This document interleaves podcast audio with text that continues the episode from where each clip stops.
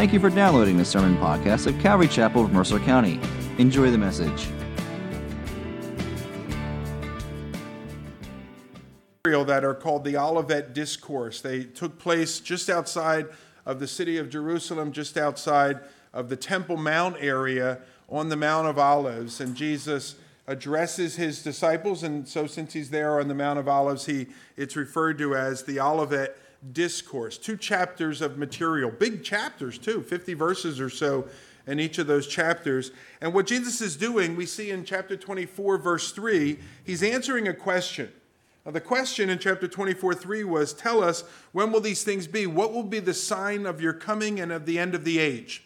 And so Jesus now goes on to, for two chapters to explain the signs of the end of the age. And then Jesus takes it a step further because, quite frankly, Bible study isn't just about information.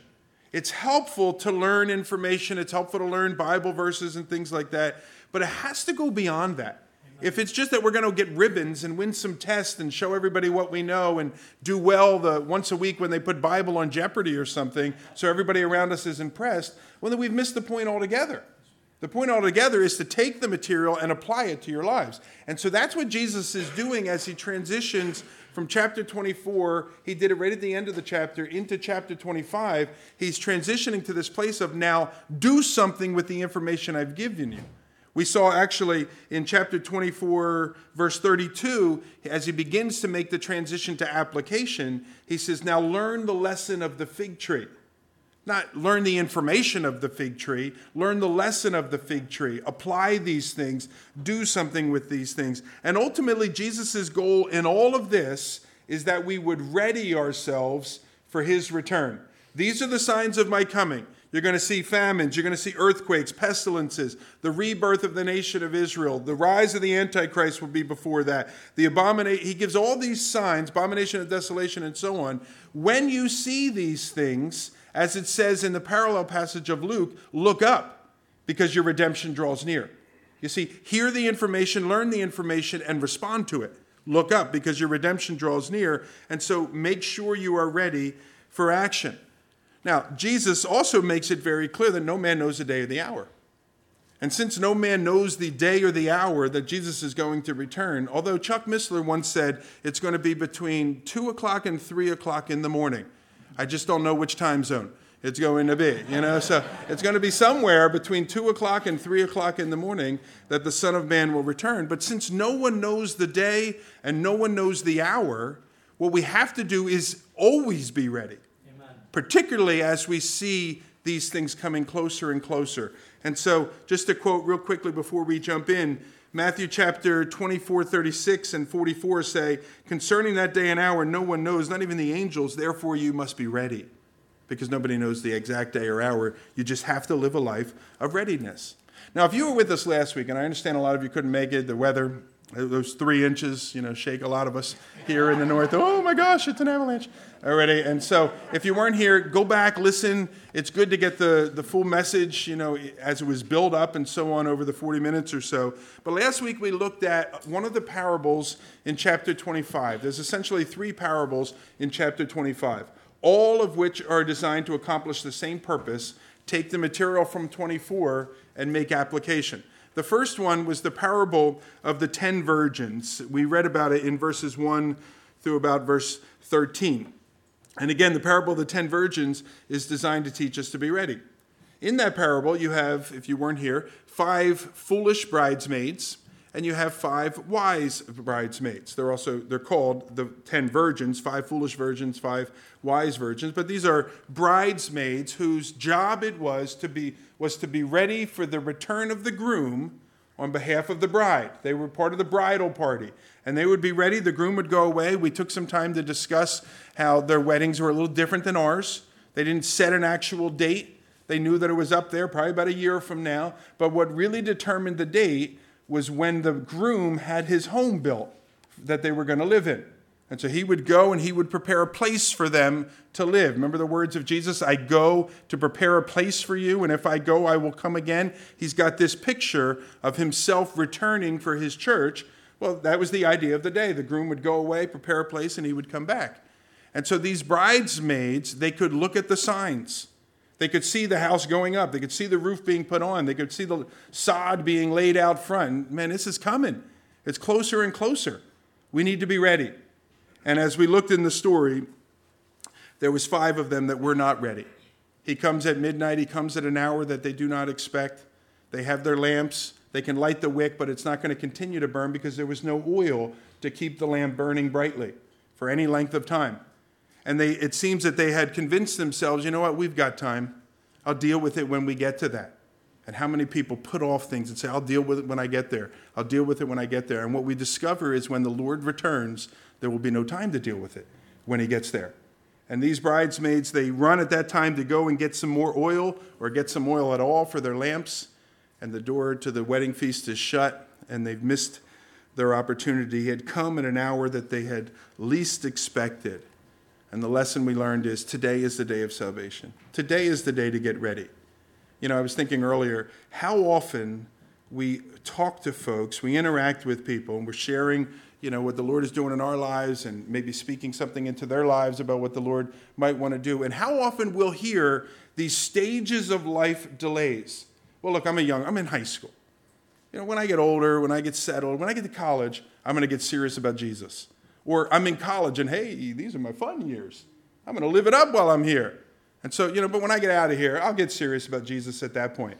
And then, you know, they're single and they're like, oh, it's bachelorhood time or bachelorette time or whatever. When I get married or when we have kids or when the kids get out of the house or when I retire and we keep putting it off, and the next thing we discover, life is over and you've missed your opportunity. Today is the day of salvation, the scripture makes clear. Now is the time to ready ourselves for the return of Christ because when he does return, there won't be no time to ready ourselves. That's this first parable. Now, the second parable, very similar, a similar application, and we'll look at it here, starting in verse 14. I'm going to read up to verse 30, so follow along, please. It says, For it will be like the Son of Man going on a journey, who called his servants and entrusted to them his property. To one servant he gave five talents to another two, to another one, to each according to his ability. And then the master went away. Now, he who had received the five talents went at once and traded with them, and he made five talents more. So also, he who had the two talents made two talents more. But he who had received the one talent went and dug in the ground and hid his master's money. Now, after a long time, the master of those servants came and settled accounts with them. And he who had received the five talents came forward, bringing five talents more, saying, Master, you delivered to me five. Here I have made five talents more. His master said to him, Well done, good and faithful servant. You've been faithful over a little, I will set you over much. Enter into the joy of your master. And he also, who had two talents, came forward, saying, Master, you delivered to me two talents. Here I have made two talents more. His master said to him, Well done, good and faithful servant. You have been faithful over a little, and I will set you over much enter into the joy of your master. And he also who had received the one talent came forward, saying, Master, I knew you to be a hard man, reaping where you did not sow, gathering where you scattered no seed. So I was afraid, and I went and I hid what is yours. Hid your talent in the ground. Here, take back what is yours. But his master answered him, You wicked and slothful servant. You knew that I reap where I have not sown, and gathered where I scattered no seed. Then you ought to have invested my money with the bankers, and at my coming I should have received what was my own with interest. So take the talent from him and give it to him who has the ten. For to everyone who has will more be given, and he will have an abundance. But from the one who has not, even what he has will be taken away. And cast this worthless servant into outer darkness. In that place there will be weeping and there will be gnashing of teeth. Now, this parable is similar to the last parable in that we have a circumstance where there are some in the parable that know the Lord and some that don't know the Lord. We saw in the parable of the ten virgins, you have ten virgins, bridesmaids, which essentially all look the same. They all got that matching dress that they all have to wear, at least the matching color and all of that. They're all holding a lantern or a lamp of some sort. All of them on the outside look exactly the same. But what we come to discover is there's five over here that are very different from five over there. What we discover is, regardless of the fact that they might look the same on the outside, they're not the same on the inside. And so you have a parable where there are some that are believers and some that aren't. Here in this particular parable, we have the same circumstance. You have a parable that is designed to demonstrate there are some that are believers, and there is one, in this case, that is not. You have a mixed company of individuals, some that believe, and because they believe, respond according to that belief, and some that don't believe. And because they don't believe, or one that doesn't believe, because he doesn't believe, he res- responds accordingly as well. So let's dig in now and look at these folks. Verse 14 says, For it will be like a man going on a journey who called his servants and entrusted to them his property. Verse 14. Now there's five key terms, parts of this parable that I want to draw your attention to initially. The first is the word it, second word of the, the verse there, at least in my version. The word man, the word journey, the word servants, and the word entrusted. We're going to look at those five things there. And so let's start with the first one, the word it. It says, For it will be like a man going on a journey. What will be like a man going on a journey? Look back to chapter 25, verse 1, and it says, Then the kingdom of heaven will be like. So Jesus is using these two parables to explain what the kingdom of heaven is like and how the kingdom of heaven operates. And so that word it there is referring to the kingdom of heaven. The next word there is, it says, like a man going on a journey. Now, the man that goes on this long journey, the man represents the Lord. The long journey that he goes off on, it can represent a couple of different things to some degree. It represents, in one sense, the, the period of time between his first coming and his second coming. So when he would leave at the, uh, the ascension and so on, and he said, All right, here you go. I'm entrusting you with these things. I'll come back and I'll see how things are going with that. So it kind of represents that. But you can, you can look at it on a larger scale as well. It essentially represents your time here on the earth. Everyone that has ever lived has been entrusted with these talents, so to speak, and I'll explain that in a moment. But everyone has been entrusted with these talents, and the time that you have from when the man went away to when the man comes is your time here upon the earth to a lesser degree. Now you have the servants that represents anyone that has ever lived on the earth. Everyone will have to give an account the scripture makes clear. And then notice it says they have been entrusted with the property, uh, they're entrusted with the property of the master. The final key item of the parable to kind of get a, a feel for what it is before we really start digging in.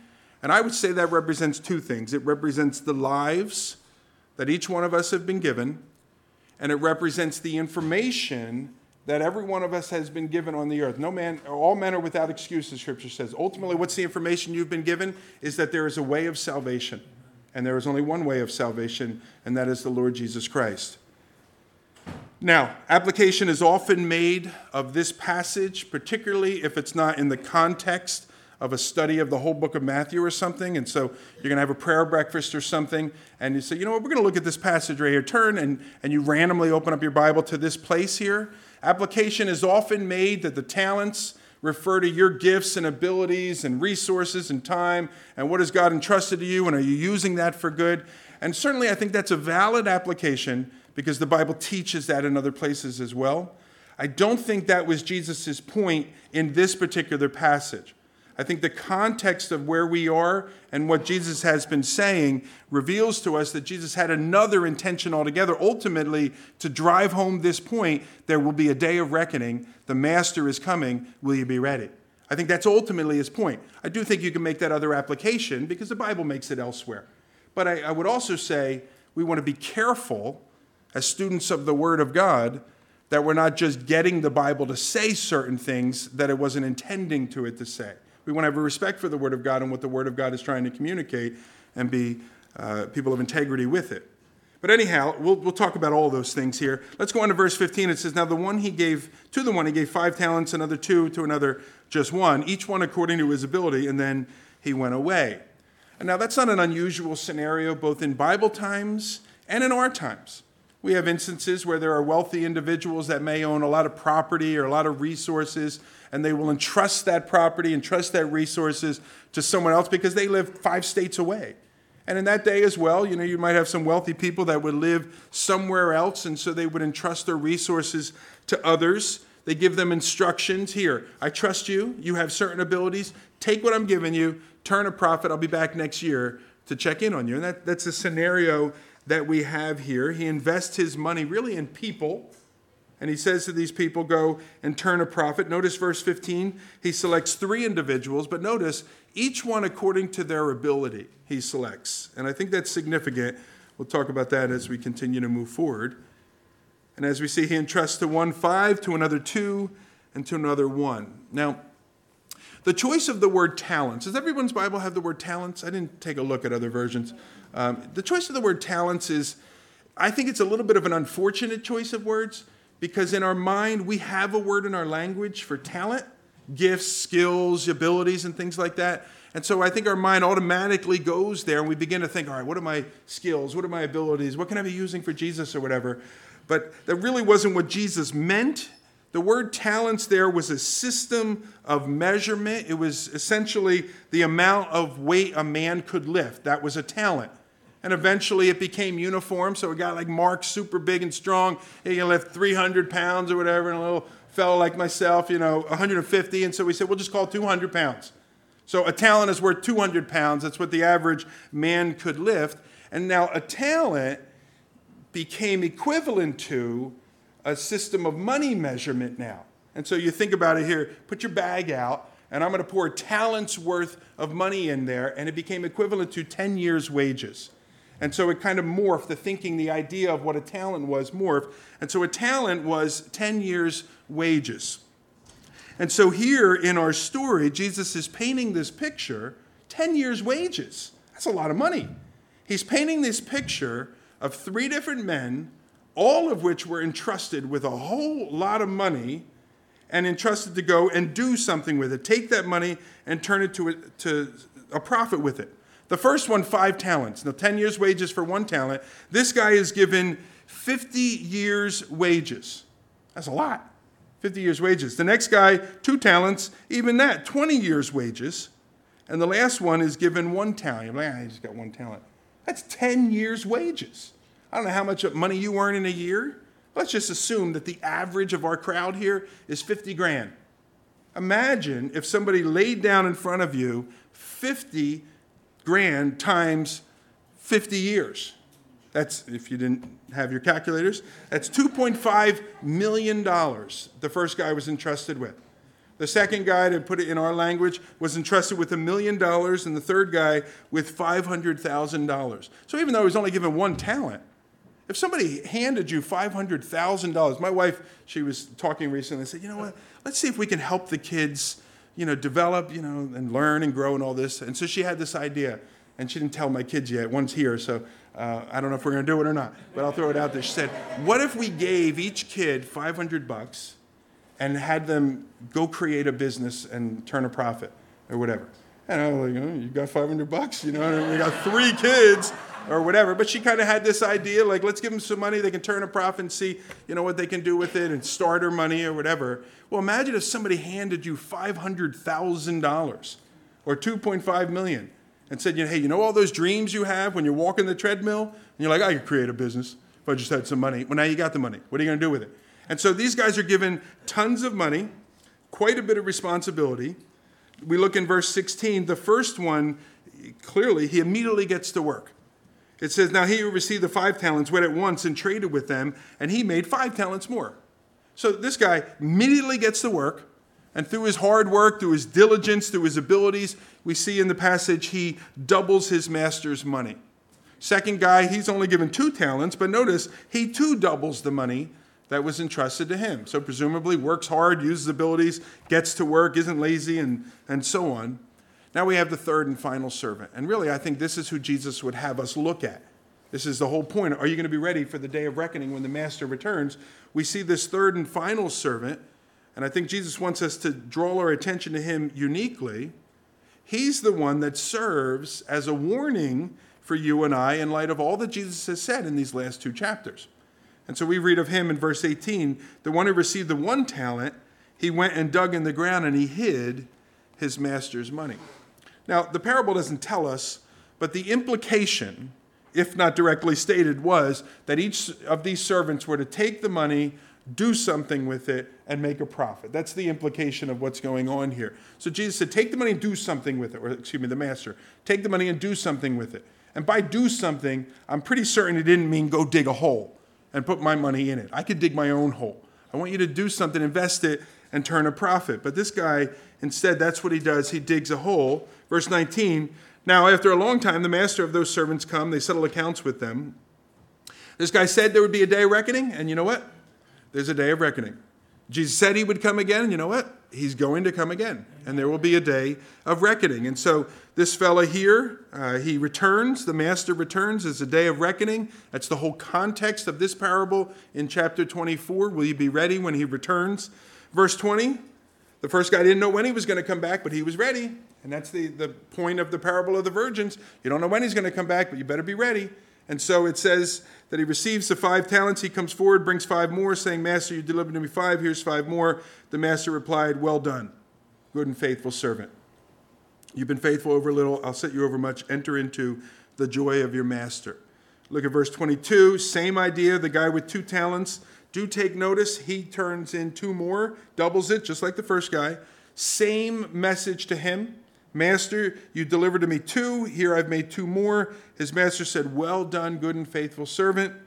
You have been faithful over a little. I will set you over much. Enter into the joy of your master. Same exact words, same exact commendation. So, a couple things that I want to draw your attention to. And the first is that both of these guys received the exact same response from their master. They did different work. The one guy brought in five million more dollars in turning a doubling uh, the talents that he had given. He did more work here, but he doesn't receive extra applause because he accomplished more, so to speak. Well, you, you earned five million. Wow, I'm really excited with you. You over here, what you earned? Two and a half million? Eh, good try. You know, pretty. No, they both received the exact same response where it says, Well done, good and faithful servant. And that's the, the first point that I want to make to you is they are not judged on the amount of profit they returned, they're judged on their faithfulness. And that's how you will be judged. And so you could receive, if you will, a bigger reward than someone that's accomplishing amazing things or whatever for the Lord. It's based on faithfulness. And so you may have a small task to do and be completely faithful in that task. That's what you'll be judged on your faithfulness. You may have a large task to do and be doing lots of things, but not really faithful to what God called you to do. And so you'll be judged on that little bit of faithfulness that you have. Does that make sense? And so that's the first point that we have here is they're not judged on the amount of profit they return, but they're judged on faithfulness in doing something with that which God had entrusted them to you. And that's what you and I will be judged on as well. And so I think it's a good point to make some application, just simply to ask ourselves, what is it that I have been entrusted with? Certainly the message of the gospel of Jesus Christ. And so you know that every person that you encounter, every time you flip on the TV and you watch the news and you see all the people, and you every time you go to the mall and you see lots and lots of people wandering around, every person there that you encounter will one day come before Jesus Christ. Amen. And they will be judged based on what they did with Jesus Christ. Amen. And you, if you're a follower of Jesus Christ, you have already come to learn that there's one way of salvation. That's through the work of Jesus Christ, that the sin problem can be dealt with. You've been entrusted with something of great value. What have you done with that? What are you doing with that?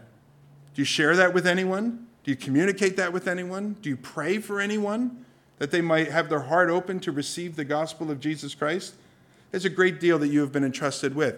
You take it a step further, though, you make application in a broader sense. What are the gifts you've been given? What are the abilities that you have? What are the resources that you have, whether that be time or money or skills or whatever? What are you doing with those things? Are you using them to advance the kingdom of God? And you know, some of us here, we might have a very keen intellect, which is really, we get it. We're bright, we understand things or whatever. Are you using that for the advancement of the kingdom of God? Some of us have ability, unique ability perhaps, to just communicate.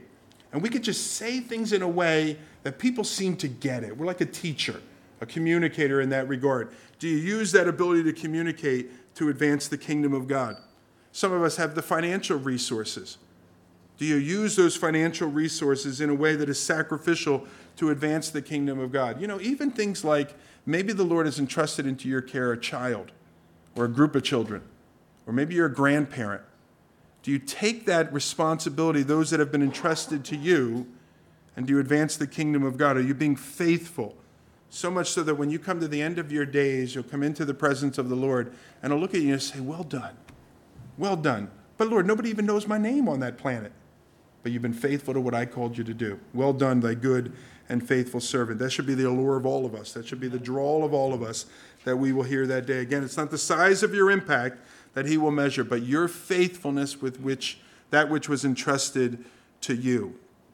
So again, are you being faithful? That's one takeaway. Now there's a second takeaway, and I'm going to tell you about it in a minute. the second one, I would I'd love to take I, this really got me excited as I was looking at this. I hope it does you as well. And that is take notice of the way in which God works through his servants. So we've already seen in the parable that the Lord gives his servants resources to accomplish what he has called them to accomplish. Okay, so he's not out there saying, Look, I need you to reach the world for the kingdom of God and figure out how you're going to do it and get back here and have it done by you know, the end of time or whatever. But he gives resources to his servants to accomplish his purposes. That's the first thing.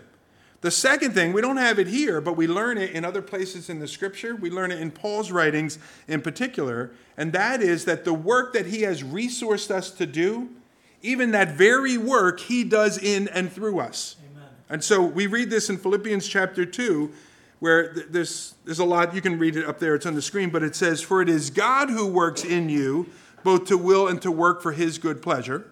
So he takes the resources that he's given you and works through you. Notice also Colossians chapter 129, he says, I toil, for this I toil, struggling with all of his energy that he powerfully works within me. So he gives you the resources, then he works through you using those resources. And then, as we see in our passage, then he blesses you for the work that he did with the resources that he gave you. Isn't that a pretty cool system? How that works? And our job, we'll talk about it later, but our job is simply to say, all right, Lord, then use me, work through me, and make yourself available to Him. We have a friend here, Susan Ruckman. She comes to church here. She's had pneumonia. Pray for her. About six weeks now, I think, five weeks at least, that she's been out and, and the lungs. And she started feeling better. And then she took like a 40 minute walk the other day, and it was a bad idea. And uh, she's sad she's not here. But if, if she were here today, you know what she would say right now? Some of you know. She would say, How great is that? or whatever, because she always says that phrase in that way. This is great. This should be an, an incredible encouragement to anyone that wants to be used by the Lord, but kind of looks at their lives and say, I mean, what can I do? What can I do? I don't have really any gifts or abilities or resources, this or that. I'm just a guy, I'm just a gal, or whatever. Well, he gives them to you, then he works through you, and then he blesses you. So that should be a great encouragement to each of us. Just a couple of quick things we learned from these so to speak, good servants. Now there's a third servant. And it's unfortunate. You would just hope everybody was good. But unfortunately, you have a third servant. He'll be called wicked in a few moments here. He's got to give an account too.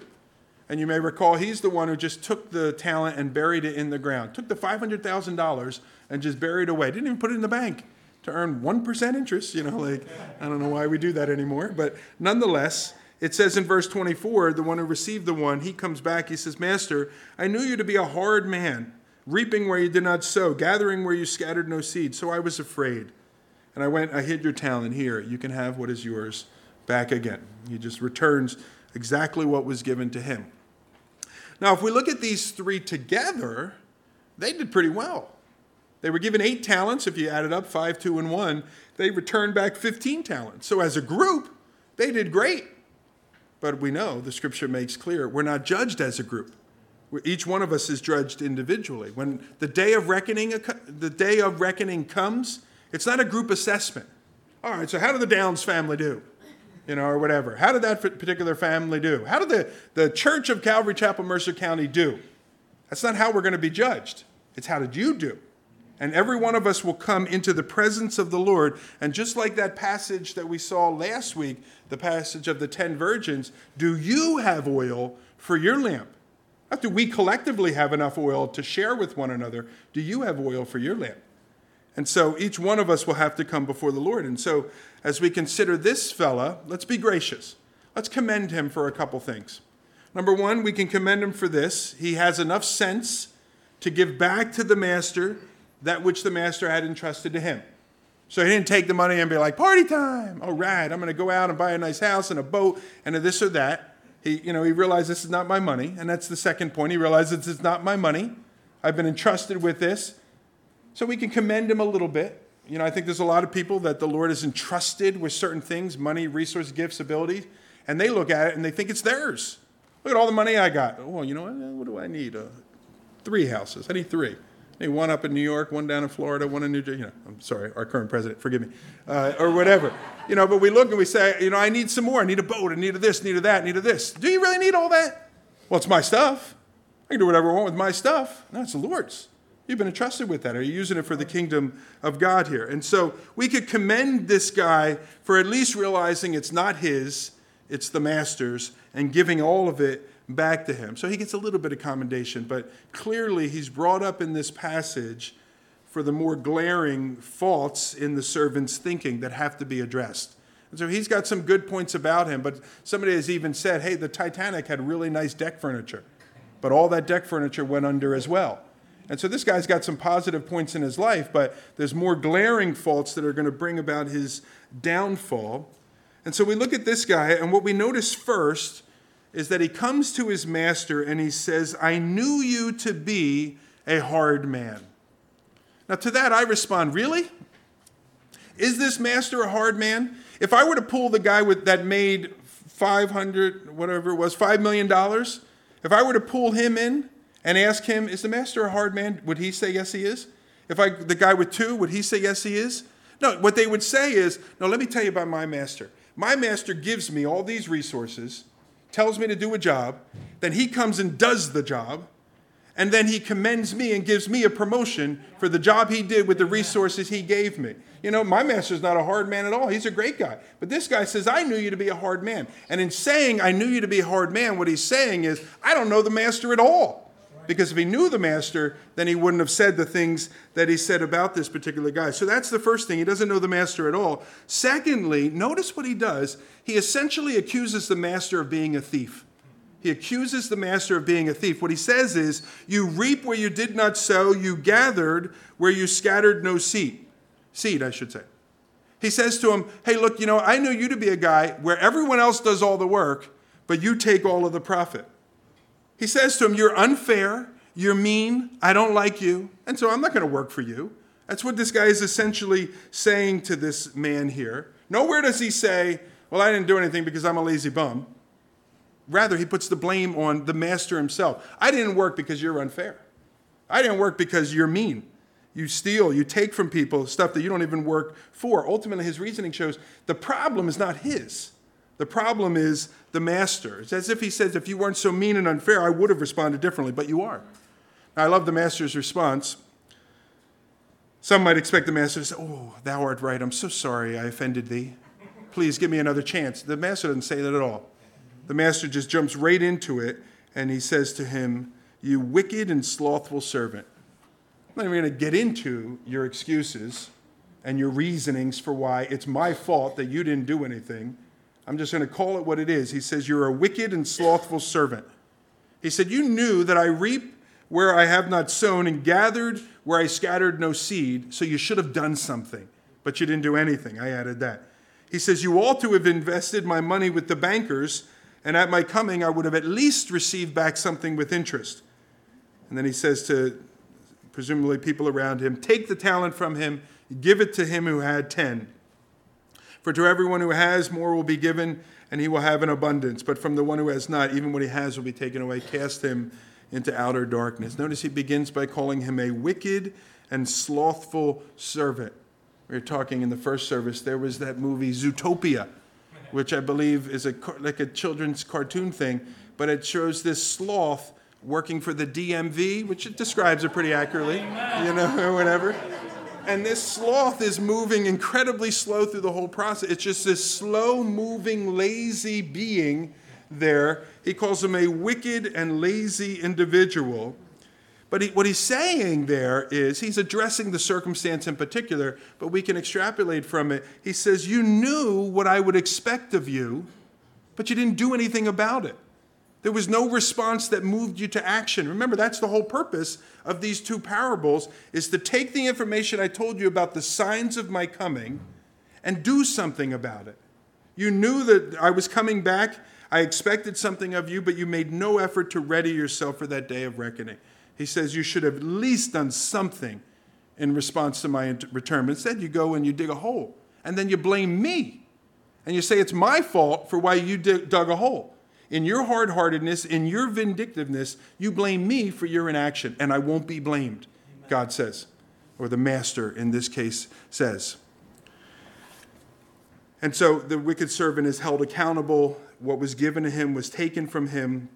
That opportunity he had, whether it be with the message of the gospel, if you want to take it to that, or the skills and the gifts and the abilities to serve the Lord, that opportunity that he had in this life was taken from him, and there was no additional opportunity for, for him in the next life. It says that he was cast into the place of outer darkness where there will be weeping and gnashing of teeth. The scripture makes very, very clear, and I, I believe, we, I think we all know this. There is a window of opportunity for humanity to get right with God. And that window of opportunity is either this time here on the earth or a person's individual life that they are living. But there's a window of opportunity, and even now it's closing, and soon it will be closed. And there are eternal consequences for those that miss that window of opportunity. And so get ready. Jesus said he's coming. Will you be ready? Now, as I look at this chapter, there's a lot of points of application. I do believe, first and foremost, to be honest to the text, the first one is Jesus Christ is returning. We be ready for his turn. I believe that's uh, return. That's the ultimate application that the Lord would have for this. And you say, well, you know, I'm not really sure. I think, I hope you can know.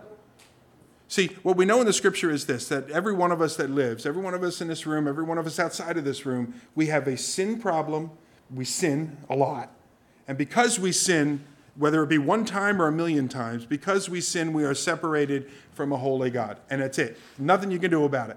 Sin separates from a holy God. You can't do anything about it, but He did something about it. And He sent forth His Son to take away and to pay the penalty of our sin. And so you have a sin problem. Have you done something with that? Have you come to Jesus Christ who can take away your sins? You need to. So that's the first point of application. When He returns, has your sin problem been dealt with? Point number one. But I think there are other applications as well. One, second one is we've taken notice of the way in which God works through his servants. And that is again that he entrusts them, entrusts them with certain things, gifts, abilities, resources, time, finances, and so on. Are you using those resources to accomplish his purposes? And again, remember, he entrusts you with it and then he works through you. Are you making yourself available that he might use you? You'd be wise to do so. I think a third application is simply this what are you doing with that which has been entrusted to you? Are you faithfully using it to advance the kingdom of God? Or are you faithfully using it to increase your level of comfort here on the earth? Are you faithfully using it to spend your time on yourself? Are you faithfully using it to raise up your name instead of raising up his name? What are you doing with that which the Lord has entrusted to you? Now, many of us, I'm sure, we hear that and we say, well, the Lord really hasn't entrusted much to me. I'm just an accountant. I'm just a computer guy. I'm just a housewife. I'm just a this. I'm just a that. And we can kind of minimize where we are in our lives or look at our lives and say, look, I'm not really somebody significant. What could he do with me anyway? May I remind you that even the one that was given one talent was given $500,000 to play with, to invest, to use to advance the kingdom of his master. No matter where you are in life, you were entrusted with a great uh, opportunity. But even more so than that, even if you weren't entrusted with some great opportunity, say he gave you $500, even more than that, you're judged not on your return, but on your faithfulness with what it is you were given. And so, again, are you being faithful with that which was entrusted to you? It's a helpful reminder, this parable that is, is a helpful reminder to us to present ourselves to God and that which He has entrusted us into our care, and to ask ourselves, Am I taking that stewardship seriously? Am I being faithful with the opportunities and the resources that He entrusted to me? Now, there's one other point that I want to draw your attention to. This is in verse 15 Notice back in that verse, it said he gave one five, another two, and another one. And then it says, each according to his ability. Each servant in the parable was entrusted with that which the master knew they were capable of being entrusted with. I think that's a great truth to rest in. Because the Lord's not saying to me, hey, you know what? I'd like you to replace Billy Graham. I want you to travel all over the world. I want you to get up in front of, you know, a billion people a year, and I want you to advance the kingdom in that way. Most of us would be like, I can't do that. I don't know how to write a message. I don't know how to speak in front of people. I get tongue tied. I'm afraid. I don't like flying, you know, and all these things. And the Lord isn't asking you to take over Billy Graham's ministry. The Lord will entrust to each one of us that which He would have us to do according to our ability. What that means is He sets us up for success. Amen. And so, if the Lord were to put me, or let's just say I was thrown onto a Major League Baseball field and say, All right, that guy's throwing 100 miles an hour, I need you to get a hit. What? I haven't picked up a baseball bat in years or whatever. However, if he sends me down to the Little League field, a little 12 year old kid is out there throwing it, I'm taking that thing yard. You see what I'm saying? I can do that put me there. He sets us up for success. He's not going to put us in a place that will ultimately cause us to fail. You see what I mean by that? As we keep our eyes on Him. And, you know, as I was thinking through that, that's the testimony of Scripture. And so I just allowed my mind to kind of work through the pages of Scripture. And you go back and you look at the characters of Scripture, that's exactly what God did all throughout the Bible. That's what He did with Abraham. And it's what he did with Joseph, and it's what he did with Moses, and what he did with David and Daniel. And then you make your way into the New Testament, how he takes a fisherman like Peter, and a guy like Paul, and another apostle like John, and every way through there, Ruth and Esther and all these people, he puts them in a place where they can do what they can do in the place that they were placed so that he can have success through them and accomplish his purposes. And so that means he's setting us up for success. Why wouldn't we go out there and serve the Lord? Why wouldn't we go out there and use that which was entrusted to us? Because we know we're going to be successful. He gifts a person, he then uses the gifts through that person, he then rewards that person. So your response is simply to be like little Samuel. You may recall little Samuel, he would go on to be an old guy, but early on in little Samuel's life, he was entrusted to the care as like an apprentice to the priest there in the temple eh, or the tabernacle there. And little Samuel one evening is sleeping and he hears a voice say, Samuel, come here, I need you, essentially. Samuel, Samuel. So he gets up and he goes to his master and he says, Yes, sir, I'm here. And he says, Why are you waking me up? I didn't call you. He go back to bed. Goes back to bed, Samuel, Samuel. Gets up, goes to his master. You called me? I'm here. I didn't call you. And then he realizes, you know what? Maybe it's the Lord calling this kid. He's five years old, six years old, ten years old. I don't know how old he was. He, maybe it's the Lord calling this kid. He says to him, If you hear the voice again call you, you say, Speak, Lord, for your servant is listening. That's God. And so kid goes back to his bed, Samuel, Samuel. He was called, he was entrusted with a ministry. And he said, Speak, Lord, your servant is listening. That's what the Lord would have for each of us, is to say, I am ready, Lord, to serve you as you would have me to serve you, whatever that might look like. Speak, Lord, your servant is listening. And then I'm also reminded in the New Testament, you have the story of Mary, the account of Mary receiving the calling to, to bear, is that the right term? Bear the Lord Jesus in her womb. She's going to be the mother of the Lord Jesus, the Messiah. And she is getting this information. She doesn't understand it. She didn't read the story. You did. You think you're smarter. You're not. You know, she is like, What is going on? She, said, I don't understand. I've never been with a man. How could I be pregnant? And he explains it to her. That still doesn't make any sense. You know what I mean? As a process, I saw the video in high school, you know, in health class or whatever. Still doesn't make any sense. How's this going to happen? But she says, Behold the handmaid of the Lord. Amen. Handmaid of the Lord means, Behold the servant of the Lord. She says, essentially, what Samuel says, Speak, Lord, your servant is listening. I'll do whatever you want me to do. She makes herself available to the Lord. And that's the response I suggest that the Lord would have for each of us to say, All right, Lord, here I am. Work through me as you will. Accomplish what you want to accomplish. I make myself available. I ask myself, Am I doing that? And you say, Of course you are. Greg, you're preaching, you prepared your message. Certainly you're doing that. Am I really doing that? Are you really doing that each day of the week? Not just when you get ready for all the church to gather or whatever, but are you doing that when you're sitting in the lunchroom at work? Are you doing that when you're around the home? Are you doing that when you're interacting with your neighbors and folks in the sports league or whatever? Are you doing that? Are you making yourself available that God might work through you? And as I take inventory of my life, I have to say, not as often as I would like and not consistently as I would like. I think the Lord wants to do an increased work in my heart, and I, I'm sure He wants to do it in your life as well. And so, if I could suggest, I think the takeaway then from this passage is to simply say, Lord, have I really submitted my life to you? Have I really? You may be a Christian, but have you really submitted your life? Because I think oftentimes what happens is, you know, we look at our lives and we say, This is my life. This is my life. This is my time. This is my money. These are my abilities. All right, Lord, you're asking me for it? Oh, hold on, let me see. All right, let me check my calendar. Lord, I can fit you in between two and four on Sunday afternoon, but I don't think I can offer you much more than that, Lord. And we kind of squeeze out the Lord. We squeeze out the Lord in so many different ways. And again, have we really submitted our life to the Lord that it is His? Are we really pouring out our life for the advancement of the kingdom? Think about this wicked servant. Last point I'm going to make. Think about the wicked servant. He didn't take his money and go live like the prodigal. He didn't go out and rob banks and kill people and do all kinds of stuff.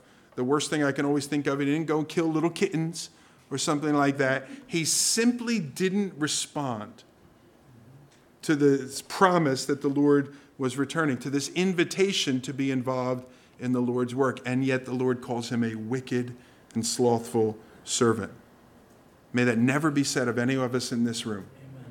that our lives were wasted away in laziness but rather that we return and back to the Lord that which He entrusted to our care with a profit. Amen. Would you agree? Amen. Let's pray. Father, we thank you for a challenging uh, way to conclude, certainly, our message. And Lord, uh, I must confess we appreciate that, even though we may not appreciate that.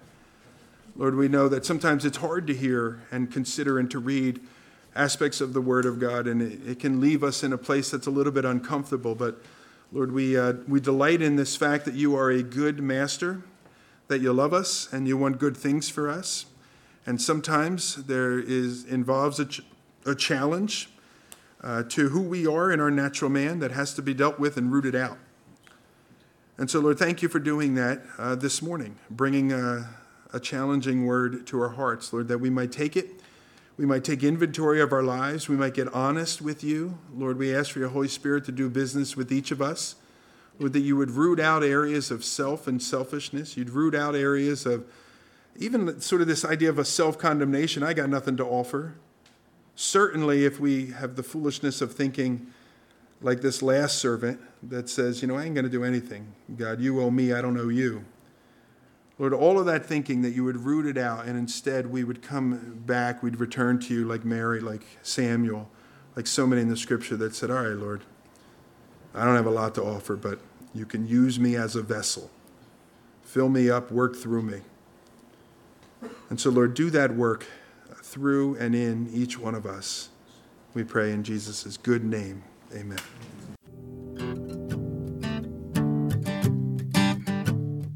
Thanks again for listening to the sermon podcast of Calvary Chapel of Mercer County.